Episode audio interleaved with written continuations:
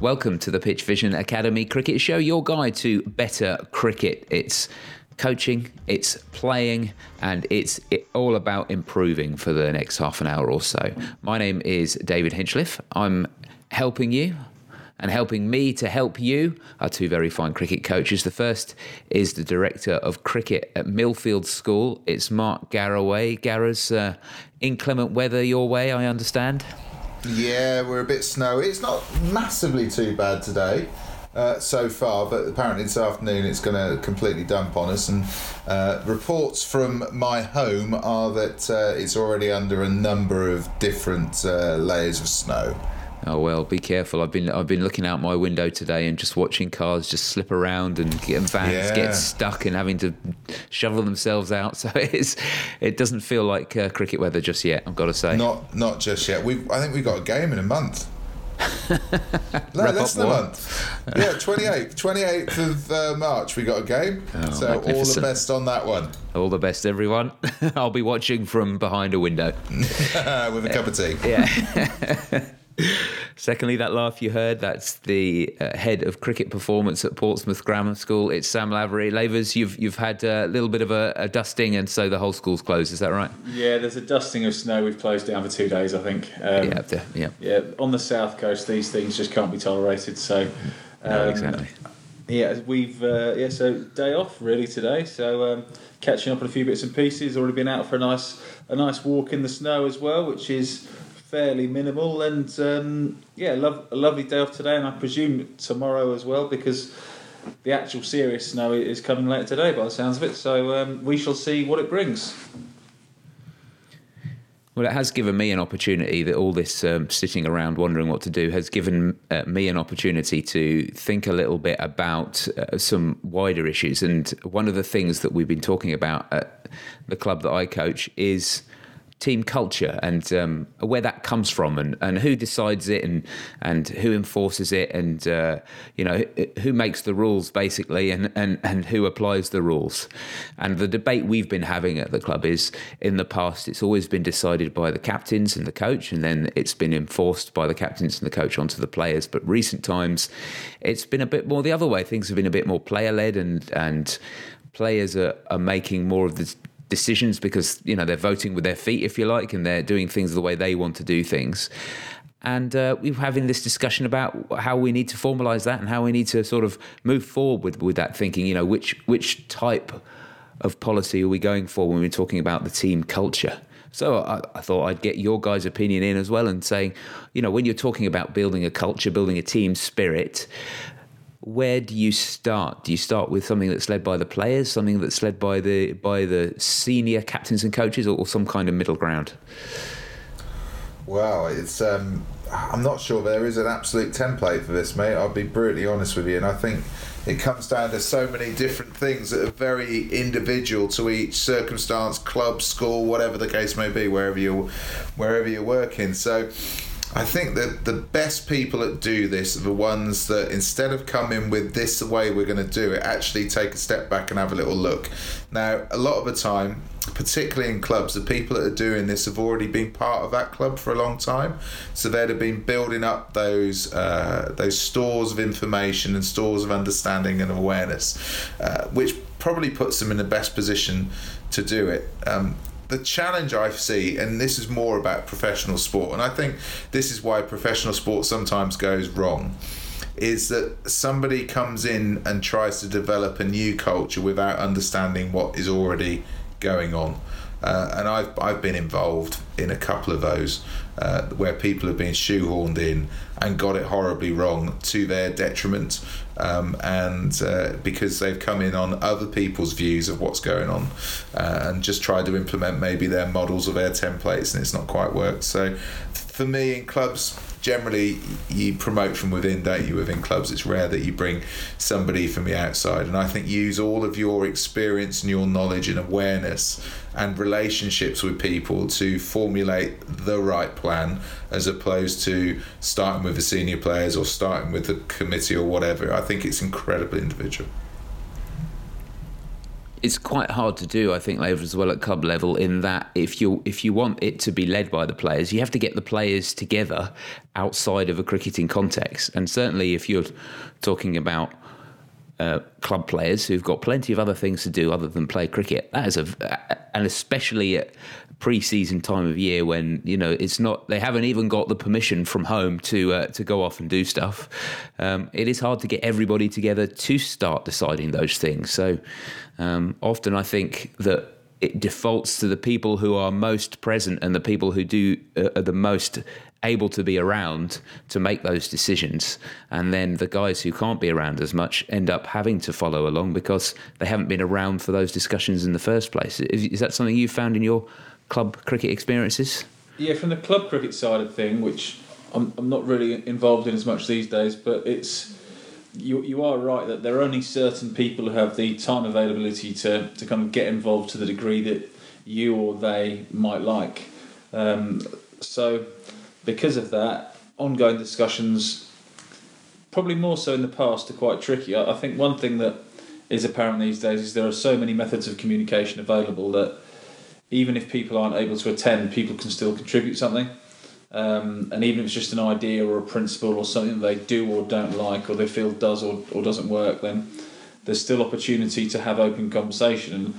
Um, if you, if you can find anyone at a cricket club who's not part of a WhatsApp group of some sort, then you've done pretty well. And I, those kind of things where you can set up a group discussion, it can be something that isn't rushed, maybe takes period t- takes um, takes place over a period of weeks, months, etc um, rather than saying right we need to come up with a culture and a philosophy now um, then you give people time to think and you give people time to um, kind of absorb different ideas and information and and then maybe in doing that you're working towards something that's a little bit more term and you're long term you're, you're getting investment or input from from lots more people um, rather than as you said so if we if we say right there's a meeting on there's a meeting on Thursday, we need everyone to be there, you're not going to get the same kind of input. And, and if you're doing it for the, the reason of long term development, and if you're talking about club culture, then you are thinking fairly long term, then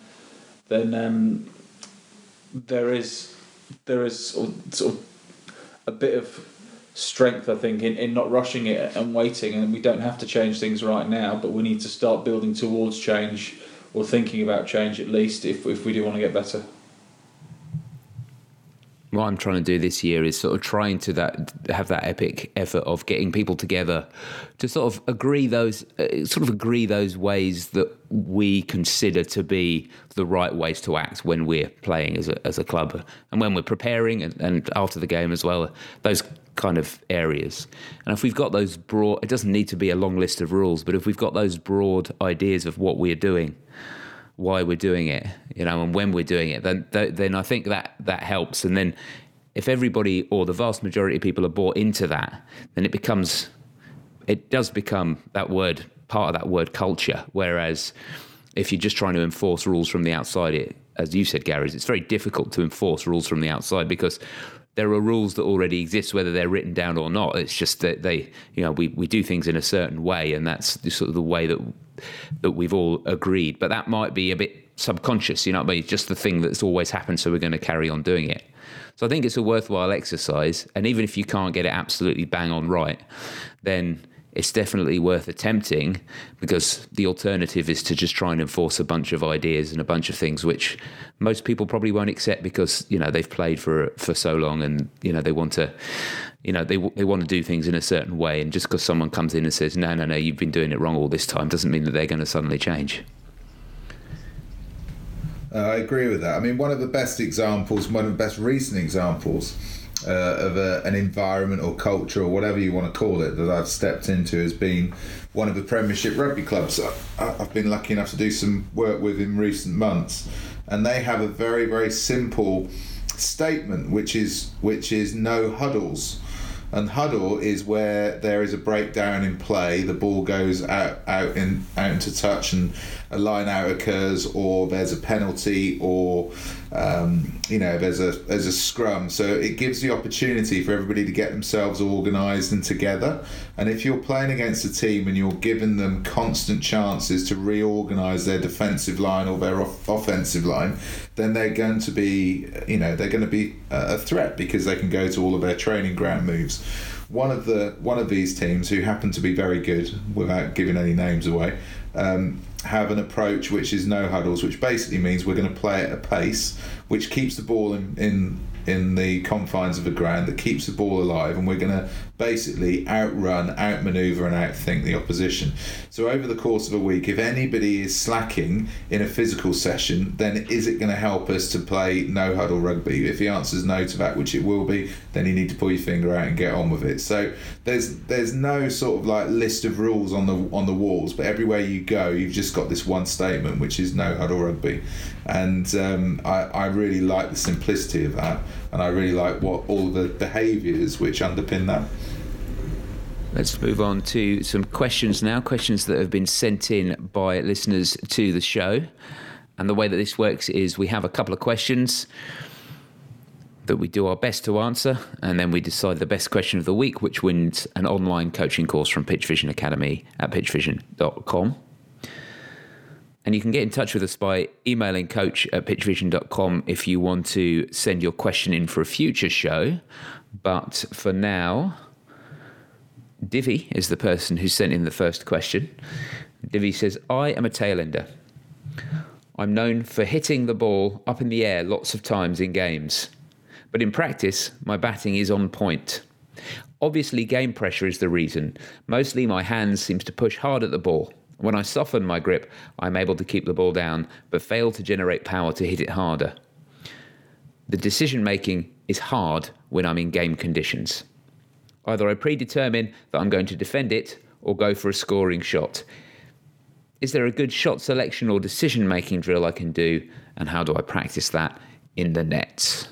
So I guess that's a two. It's a two-parter, really. Is is his diagnosis correct, and is there something we can do to help him? well, possibly his diagnosis is correct, but uh, what he's failing to do is to transfer what he's doing in the nets over into the game. And often the techniques shift, but it isn't the technical element which is the root cause of, of the, the problem. What he hasn't done there is he hasn't told us how he goes about his business in the nets. What does he think? What's his pre delivery routine? What is his intention when he goes into the nets? How does he keep himself calm? What's his breathing strategy? And ultimately, all of these things combined that he's obviously doing in the nets are things that he needs to practice and take over into uh, match play because if he does that, then his contacts will become later, his decision making will become clearer. So to me, you're already doing it, but you haven't quite realised that you're already doing it enough to take it over into over into match play. It could be said that maybe you're not pressurising yourself uh, in terms of your approach or who you're facing in your nets to then make it relevant to uh, to what you're doing in a game. But ultimately, if you can do it in in your and it sounds like you're pretty happy with the way you're going about that, you've just got to then find a way of taking that over into the matches, and it's often the things like my pre-delivery routine, how I breathe, where only coming back into the uh, the box as I call it, you know, where you get into your stance, um, only coming back in there when you're ready to face uh, face the ball, just as you would do if you're in in the nets. I mean, ultimately, without taking the Mickey out of the bowler or the game of cricket, as a batter, you dictate when the bloke's going to let go of the ball because if you're not standing in any crease, he isn't going to start his run up. And if he does, then he'll have to abort it and go back to the end of it. So, without being too uh, taking the mickey out of the game uh, and making it last longer than it really has to, um, we can dictate that. And we do it in nets pretty well, but uh, you're not obviously not taking that over. So, to me, pre delivery. Um, uh, it's not pre-delivery movement, pre pre-ball routine in terms of what you do physically and mentally is crucial to take over into a game. Um, I think that's that's massively important. And secondly, maybe have a think about your breathing because breathing can have a huge impact on how we feel, which then has a huge impact on uh, our decision making when it comes to that ball being released. I think um, you've put your finger on uh, one of the st- one of the important things around practice in that nets are, are great and not great at the same time. And if you've got a problem uh, in a similar way that Divi has, in that you know you bat in a certain way in the nets and you bat in a different way in the games, then that's kind of a weakness of nets in that it is different. It, you know, stringing up that net does make a difference. It does feel different, and then add that to if you're not using your sort of your your mind in the same way, then because nets are different. You know, that it's probably multiple bowlers, lots lots more deliveries in a much shorter amount of time, probably a lot less running, a lot less uh, having to make decisions about whether to run or not, a lot less feeling of um, stress from oh if I get out here, you know, that's the end of my go for today. So it is a different thing, and that and that is. Um, you have to kind of use your imagination a lot, a lot more in nets because you, because you don't have the option. So maybe one of the things I would say is that um, as a result of that is if you can get out of the nets, you know, bat, bat in the middle. If you if you can bat in the middle, whether that's in uh, games or you know knockabout games, you know, in, in the in the back garden, or uh, you know, real games which have maybe a little bit less importance in your mind, or middle practice, or getting getting out of the nets basically, and seeing if the way you play out of the nets when it's less important is something that you can build on. Um, and if you find actually, you know, you, you for example, it might be that he was saying he doesn't hit the ball hard enough, and maybe he's trying to hit the ball harder in games because it's further to go to the boundary than it is in your mind in the net. So maybe perhaps that's a that's something to look at. In that, well, perhaps I need to work out how to bit, hit the ball harder so it doesn't go along the ground. But you can't really work that out very easily in nets because when you hit it, it goes a couple of feet and then suddenly it's into into a side netting, and you think, oh, that was a nice shot, and then you do it in a game and it doesn't get to the thirty yard circle. So uh, you you've got to kind of work out where the problem is by getting out of the nets a little bit more. What do you think, Lavers? Do you, do you see this often with guys who um, sort of look great in nets and then not so great in the middle? I do, and, but but to go with that, and I think sort of similar to what you're alluding to there, people always think that what they're doing in the match is the problem, and, and for me, it's it's it's not always that. It, can be not the the amount of pressure in the match that's that's holding them back. It's the the lack of pressure or the lack of intensity in training that's or the lack of realism, as you were suggesting there, that's that's causing it. So rather than trying to sort of dumb the the match down to a level where it's more comfortable, I'd, I'd be thinking of trying to expose myself to a more match specific environment when it comes to um, when it comes to those training opportunities. And you can do that in a number of ways, as, as you've mentioned, a couple there playing out in the middle or or putting consequences on things, or uh, there's a whole range of ways you can make the nets more intense. But um, I, I would I would be think that's that's one of the things. And if you can start to get comfortable with those higher pressure, consequence based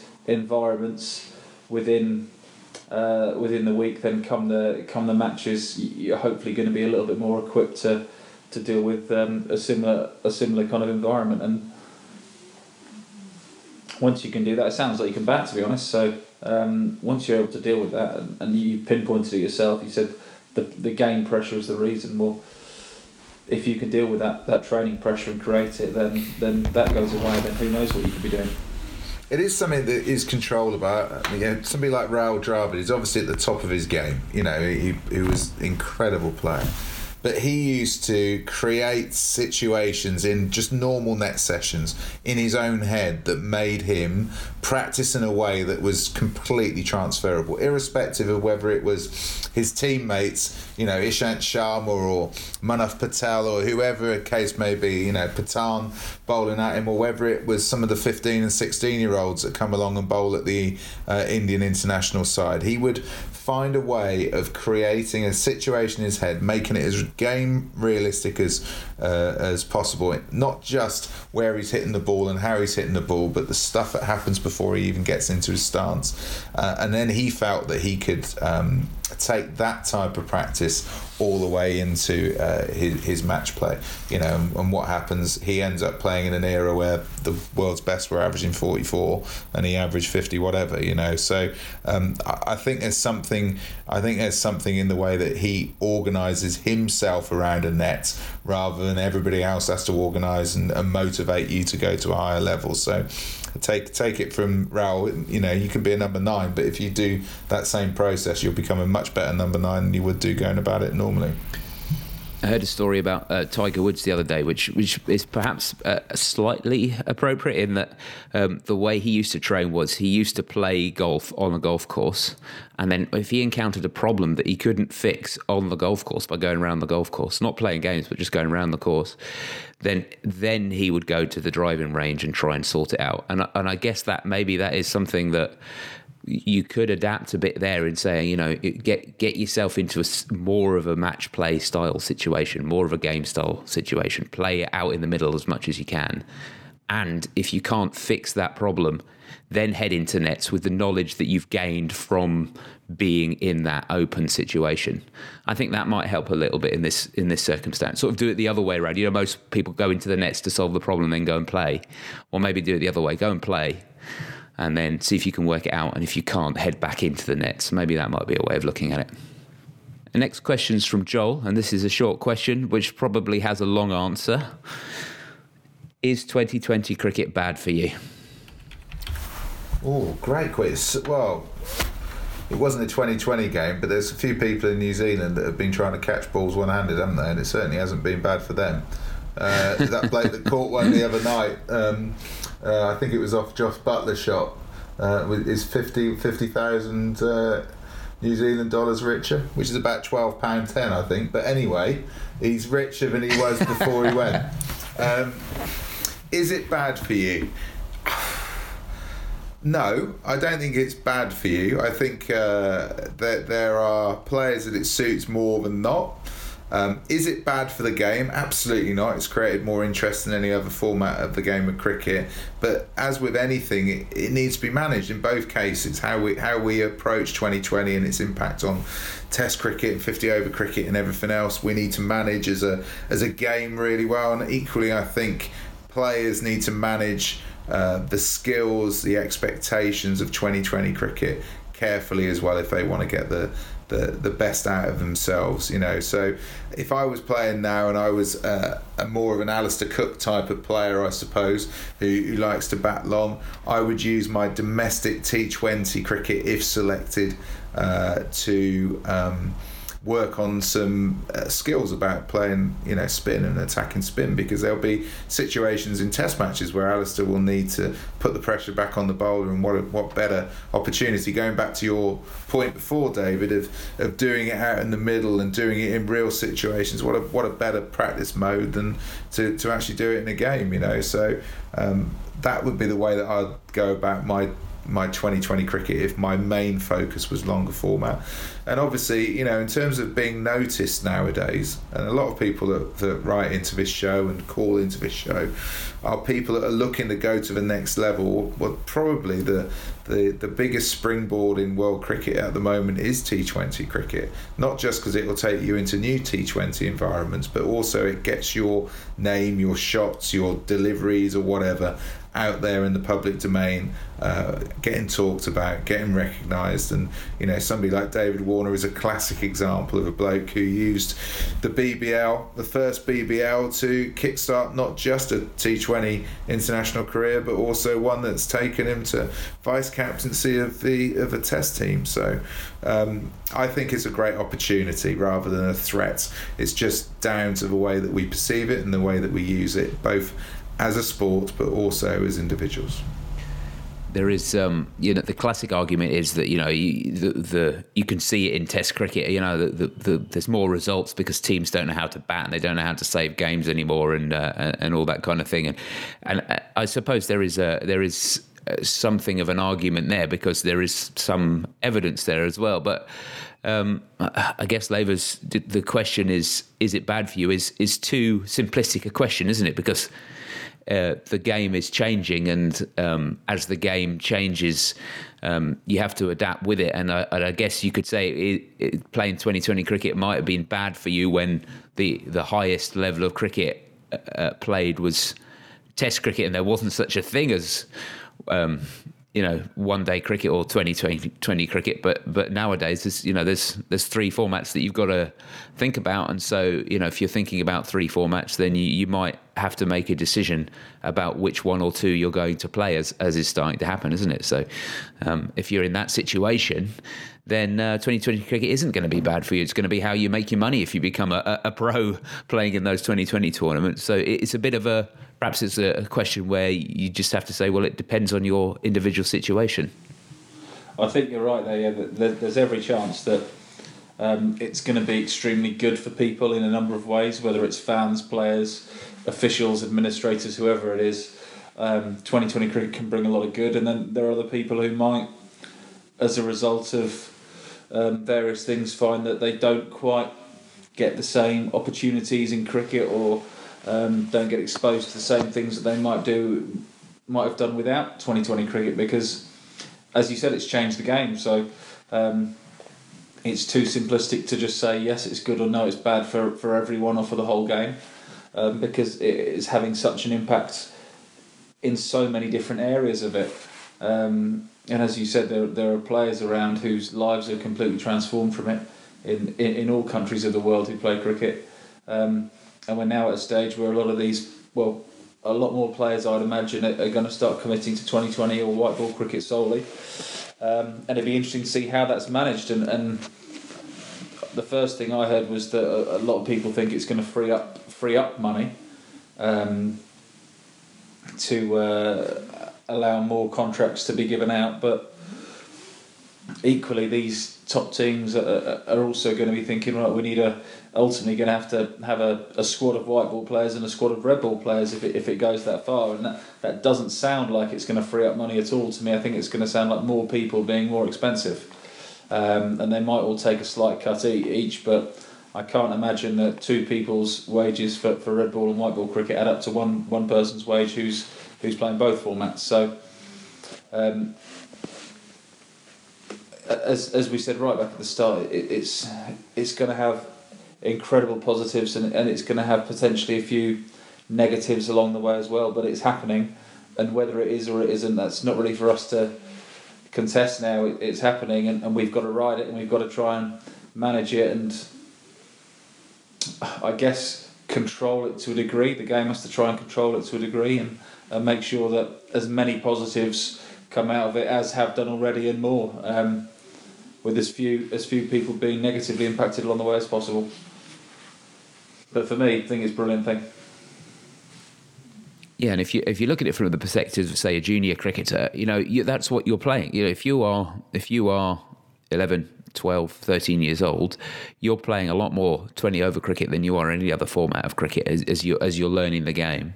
So um, if if you look at it in that way, then it, you at that age, if you know, especially if you're talking about a club player who's just learning the game and, and he's trying to get the basics down, you know, you're still talking about uh, doing all the basic things well.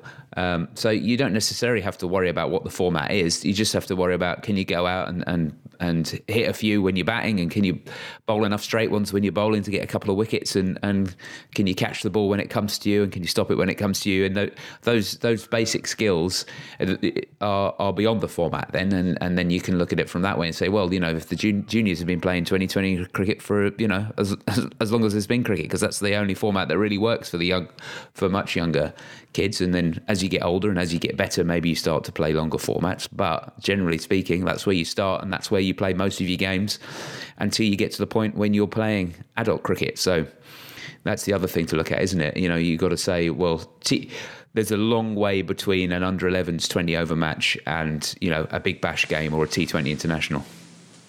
Yeah, the two aren't really comparable, are they? The, the a 20 over match for a 11, 12, 13 year old is is the equivalent of I guess a 50 over match or something similar for someone um, a little bit. In fact, it's probably even a, a longer format than that because um, the range of skills and uh, ability or, or depth within a side at, at that age at a lot of time is is extremely different. So comparing and contrasting age groups and and um, yeah, rate or durations of the game is um, is very very tricky. But that's um, that's another form of the game that is changing, and there are there are new rules coming into junior 2020 cricket. Pitches a bit, pitches have been shortened, wides have been removed, players have been reduced.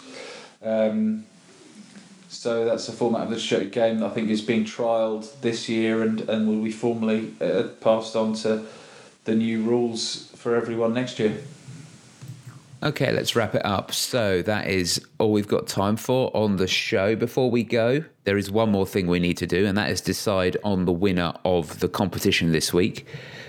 The online coaching course from Pitch Vision Academy at pitchvision.com is up for grabs, and the questions on the table are Divi's question about nets versus playing in games, and Joel's question about 2020 cricket. Which one did you prefer this week, Gareth? I like Divi's question this week. I thought it was awesome. Um, I loved his honesty um, around not being able to transfer between uh, nets and, um, uh, and match play. I, think you know that's the starting point to any improvement, isn't it? For people to say for themselves, "I'm not doing this well enough. I want to get some advice." To admit that you've got something you want to work on is a starting point for development. And uh, I hope that uh, our answers help you out, mate.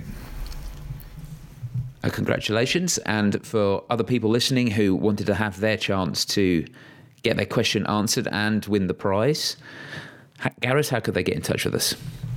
They could give us a call on 0203 239 7543 or drop us an email on coach at pitchvision.com. That is correct. There are other ways of getting in touch with us as well. You can find us over at pitchvision.com. You can message us there. Look, search for Pitch Vision Academy. We've got an account there and you can send us a message.